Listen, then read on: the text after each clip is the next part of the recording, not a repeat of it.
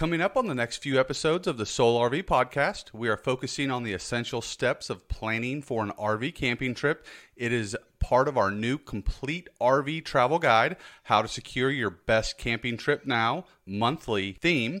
We are going to start with the importance of checking tire pressure before heading out on your first trial run. All of that and much more coming up on part one of three of the series Trip Planning on the Soul RV podcast.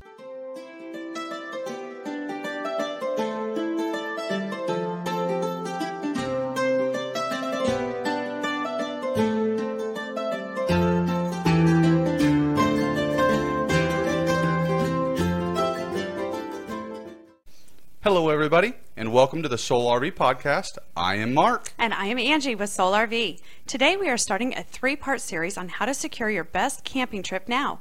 You may have heard us talk about the importance of checking tire pressure on your RV in the past, but it is such an important step in the planning process and the most important safety fact to remember that we are going to cover it again today in this quick episode.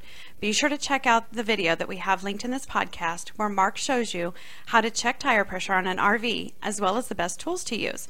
So now let's get started with the importance of checking RV tire pressure. A few years ago, we decided to take our Flagstaff RV that weighs 9,600 pounds dry and it was fully loaded at the time to a nearby lake and campground. Every trip so far had gone off without a problem. Nothing seemed out of the usual when we headed out. When I got on the highway, I felt like it was a little windier than normal but when looking around, it didn't really appear to be. The trees weren't swaying. The semi trucks were doing their typical 75 miles an hour on the highway, but for myself, I was doing 55 and was a little bit of a white knuckle drive. Honestly, unlike most trips we take, the thought of checking the RV tire pressure on the RV before we left just had slipped my mind. At first, I just figured I would keep my speed low, no big deal. About the third semi truck that went by, it almost seemed like the RV was towing worse and swaying more than normal. After 20 minutes into the drive, I was really questioning myself, and I knew I was going to have to pull over and inspect the trailer because something just didn't feel right. Still, at this point, it didn't cross my mind about not checking the tire pressure before we had set out. I pulled over in a small town at a gas station, got out of the vehicle, inspected the truck, the trailer, the weight distribution hitch, everything to ensure everything was set up properly. Everything looked normal, nothing was out of place. Then I realized that I hadn't checked the tire pressure before we'd got on the road.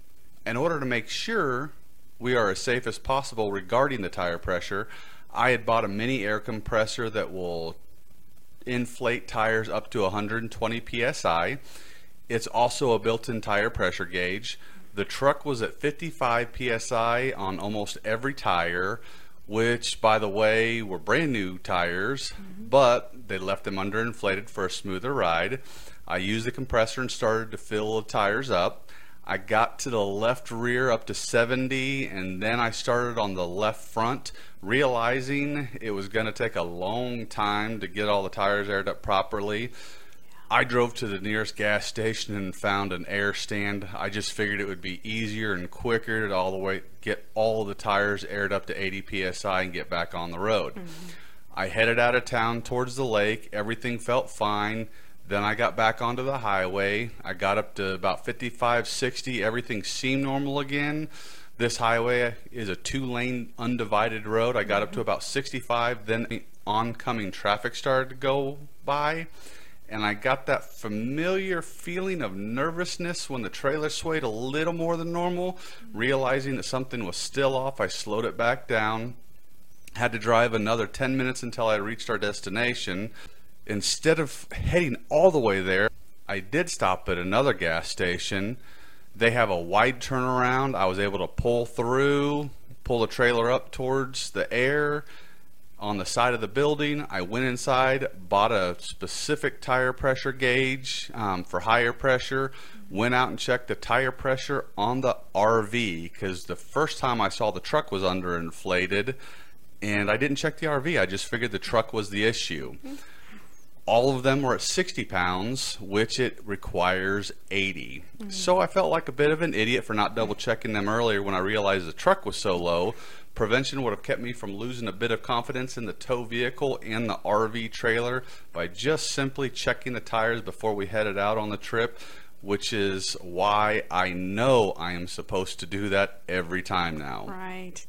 We have a great video we want to share with you all about the importance of checking your tire pressure before you head out for your trial run RV camping trip. You can check that out over on our website at solarv.com. Just search for this episode number 20. We had a wonderful time at the lake after this fiasco, and the drive home was windy. However, Mark had no problems running 65 mile an hour with proper inflation in the tires. Proper maintenance on all RVs, new and older, is so very important for, in protecting your RV and family. Skipping steps before heading out can result in big problems. Learn from Mark. Don't skip those steps. Coming up next week is part two of our three part series of our new complete RV travel guide How to Secure Your Best Camping Trip Now. Thanks so much for joining us today. As always, Soul RV encourages you to safely get out and live and explore the world around you. If you'd like to check out our show notes from today's episode, just go over to solarv.com, click underneath podcast, and make sure you follow us on social media and be sure to hit that subscribe button below.